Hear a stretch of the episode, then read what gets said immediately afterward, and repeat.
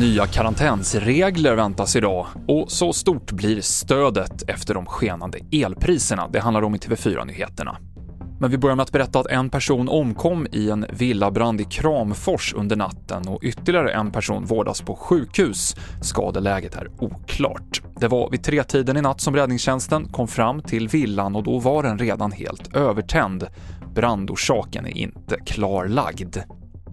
Det skiljer stort i hur olika yrkesgrupper drabbas ekonomiskt när någon i familjen smittas med covid. Många kan fortsätta jobba hemifrån, men till exempel vård och servicepersonal tvingas sjukskriva sig.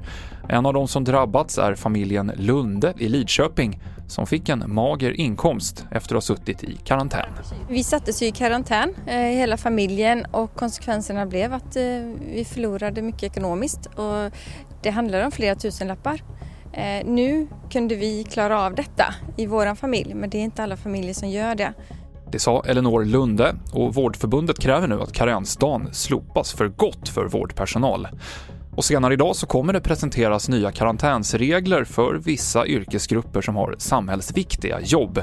Vi får veta mer om det här på myndigheternas pressträff klockan 14 som vi sänder direkt på tv4.se. Och vart tredje svenskt hushåll ska få kompensation för vinterns höga elpriser. Stödet ska börja betalas ut vid en elförbrukning på 700 kWh under en månad. Och på tv4.se kan du se hur mycket just du kan få. Vår ekonomireporter Jens B Nordström säger att det är under press från både opposition och väljare som regeringen tar det här beslutet. Man märker också att man är pressad av opinionen, att man eh, är ju väldigt tydlig med att man vill att det här ska gå fort. Att folk ska få någon form av lindring för de elräkningar som nu dimper ner. Så att det här är ju någonting som man gör med lite grann kniven på strupen, att man märker att det här har gett ett stort folkligt missnöje. Det sa Jens B Nordström. Senaste nytt hittar du i vår app TV4 Nyheterna. Jag heter Mikael Klintevall.